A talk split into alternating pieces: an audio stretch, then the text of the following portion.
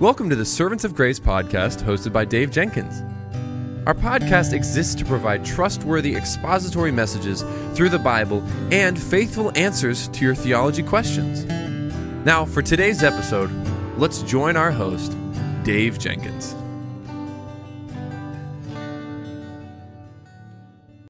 All right, welcome back to the Servants of Grace Theology segment. My name is Dave, and I'm the host for this show. And on today's episode, a listener writes in and they have a great question. And the question is this What is doctrine? Well, one of the greatest concerns I have about modern evangelicalism today is a tendency to be theological without being explicitly grounded in sound biblical doctrine.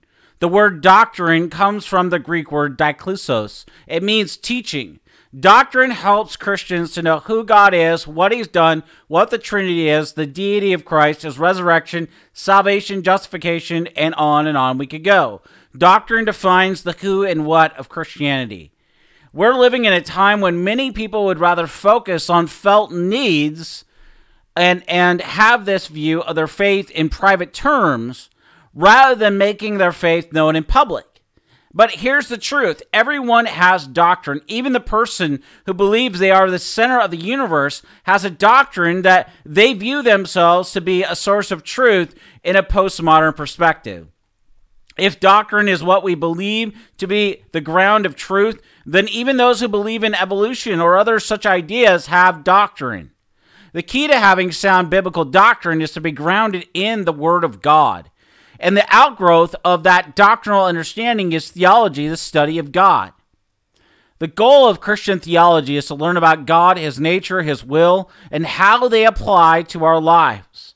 And while doctrine is interested in what we believe from God's Word, theology is concerned with the application of that truth to our lives and the construction of a biblically based worldview.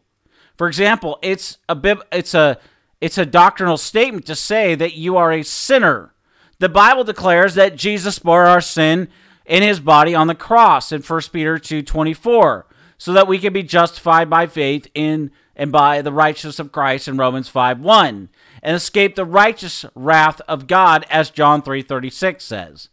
Doctrine is a is vital to our relationship with God and to our salvation. Biblical doctrine anchors Christians in truth to alleviate them from drifting into false teaching. And yet, sadly, many Christians today would rather not bother with doctrine at all. Their attitude is, well, doctrine is for academics, not for me, because it doesn't meet my felt needs. It's all about my application, applying things to my life. And when people take the felt needs approach, they think that God's word is designed only to help them feel better.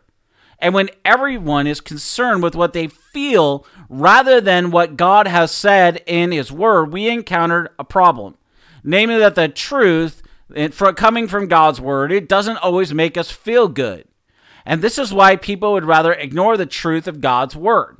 2 Timothy uh, 4 3 warns, For the time is coming when people will not endure sound teaching, but having itching ears, they will accumulate for themselves teachers to suit their own passions and to guard and a, uh, that's why we're to guard and to examine ourselves to make sure we're in the faith as 2 Corinthians 13 5 tells us.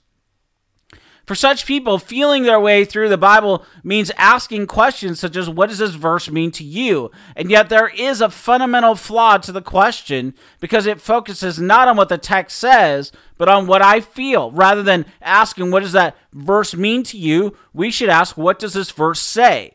Biblical examination is concerned with what the Bible teaches, which once known, it requires us to conform to biblical truth. That's the problem with the felt needs approach to biblical interpretation and why it's dangerous.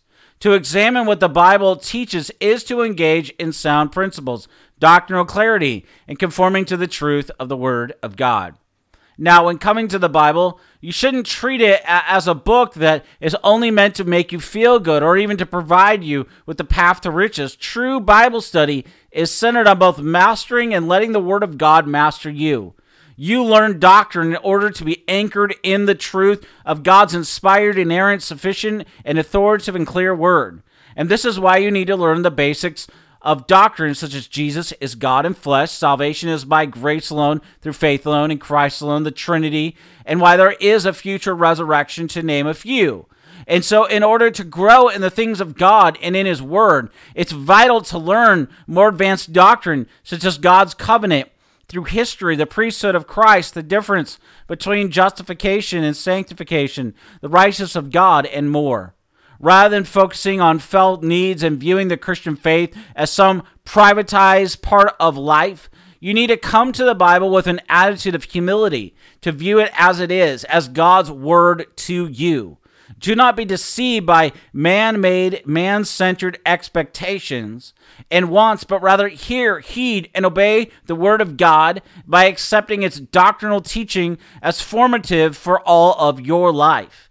And then conform yourself to the Word by the renewal of your mind. This is what the Lord tells you to do in Romans 12 2. And do not be conformed to this world, but be transformed by the renewing of your mind, that you may prove what the will of God is, that which is good and acceptable and perfect. And finally, in a world that is tossed to and fro, biblical doctrine provides the Christian a solid foundation for their life in Christ and ministry to the glory of God. And now, since doctrine provides the lifeblood of the Christian faith, it follows that doctrine also provides the fuel for discipleship. And many people might ask why doctrine matters in relationship to discipleship. At first, it may sound pious, even correct. You might say, even, I just want to be a disciple of Jesus. And yet, the question becomes how can you be a disciple of Jesus without doctrine? It's a doctrinal statement to say that you are a Christian because with that statement comes the biblical truth that you believe Jesus Christ is the only way to God, as John 14, 6 tells you. And only through Him through Christ can you be saved by believing in his death, burial, and resurrection, as we see in 1 Corinthians 15 1 through 10. And so, if we agree that doctrine is essential to discipleship, the question now is how does doctrine inform discipleship? And to ask this question is to venture into the nitty gritty of the Christian life where the proverbial rubber meets the road. And yet, before we go there, we must understand that even the apostles struggled to know who Christ was and what he would do to them. This was before he bled, died, and rose and ascended.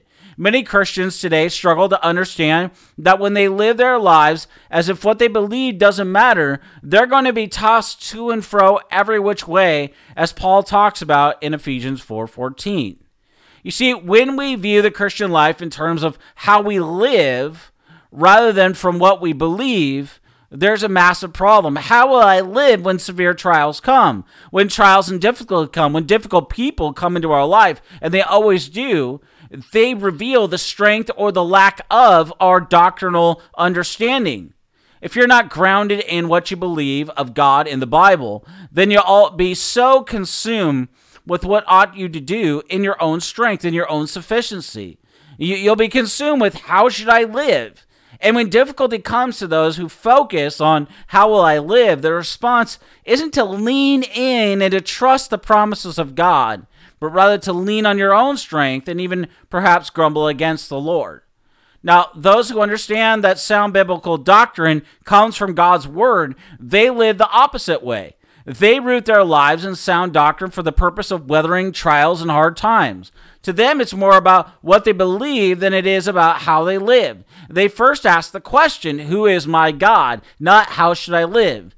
Only when we have a high view of God and a high view of God's word can we persevere in Christ and live in a godly manner. And it starts with Christ.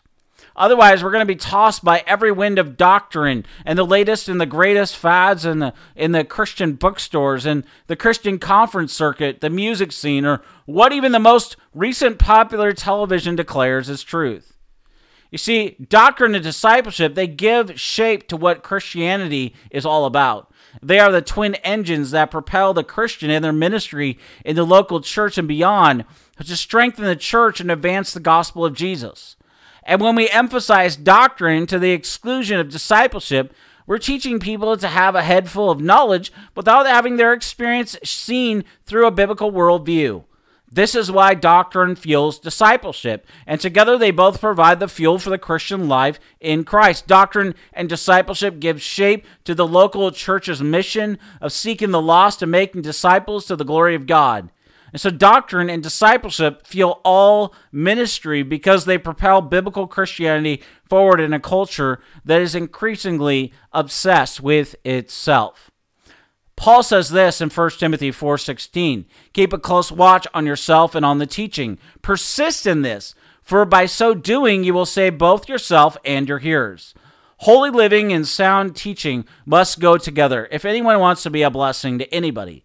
This is why Paul teaches Timothy to keep a close watch on himself and on the teaching. He must persist in holy living and vigilance with respect to teaching. The promise is that given that for by so doing you will save both yourself and your hearers. Every single Christian is saved by grace alone through faith alone in Christ alone, not by works. And yet, since holy living and sound teaching are a fruit of the faith, Paul is able to say that by so doing, Timothy will save himself and his hearers. God promised a special reward to his faithful ministers and to all uh, his faithful witnesses. Many Christians today focus their life situations, such as trials, problems, difficulties, and on and on. And when these difficulties come, and they will, what happens? Well, when you and I, as Christians, focus only on our lives to the exclusion of grounding ourselves in the Word, we're going to fail to keep watch on what is truly important in our lives that a biblical doctrine to ground our lives in God Himself. Biblical doctrine helps Christians weather the storms of life by building a, a foundation that is rooted in God Himself. And the end result of this approach is that while we may struggle at times during trials, we're going to be sustained through those tough times of life through a firm reliance on the goodness and the providence of God who uses such situations to grow us in His grace. And so I want to encourage you to grow deep and wide in the Lord by reading, by studying and meditating on God's word, which testifies from Genesis to Revelation and everywhere in between of the person and work of Jesus Christ. And by grounding your life in the Word of God, your life will increasingly reflect the truth of Scripture by the grace of God. You see, you and I, as Christians, we need Christ, and we need Him all the time. This is the reality and the necessity of our lives. In fact, Jesus takes non Christians and transfers them from the kingdom of Satan to the kingdom of the Lord Jesus. Without that transfer, there is no way our lives can be grounded in God and His Word. Thankfully, through the person and the finished work of Christ, He has saved His people, is sanctifying them, and will one day glorify them. And so, examine your life today in light of Paul's exhortation to watch your life and doctrine. See whether you're focusing more on your life or whether you are building a strong foundation based on God's word. You can tell if your life is, is, is based upon God and His word by your response to trials and difficulties. In such trials, ask yourself if you know the peace of God that passes all understanding, as Philippians 4 8 tells you.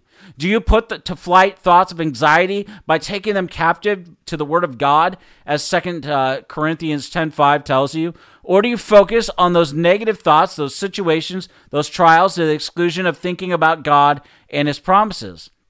How we respond during these times will say a lot about where we are in our walk with God.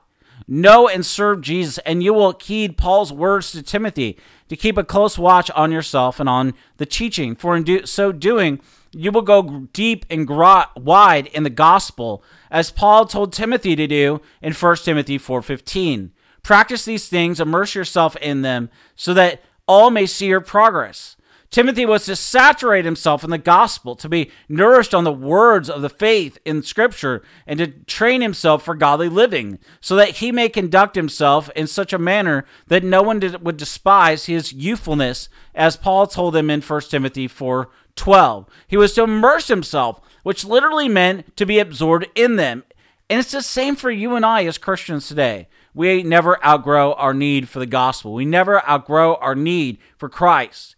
And we never outgrow our need to grow in our understanding and our skill in handling the Word of God.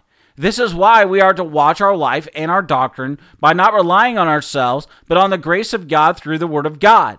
Immerse yourselves in the language and the world of the Bible and never look back. In doing so, your life will increasingly be saturated in the gospel, and others will see your progress in your inevitable spiritual maturity and your love for God's people. Well, I want to thank you for listening or watching uh, this episode of the Servants of Grace Theology segment. Until next time, may the Lord richly bless you and keep you.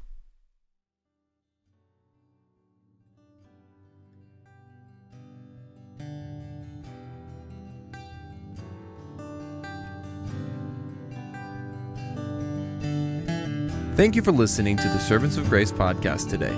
If you enjoyed the show, please subscribe, leave a rating on the app, and share our episode with your friends and family. If you'd like to, you can follow us on Instagram at Servants of Grace, on Twitter at Servants of Grace, or by searching Servants of Grace on Facebook. You can also find this podcast on the front page of our website at servantsofgrace.org.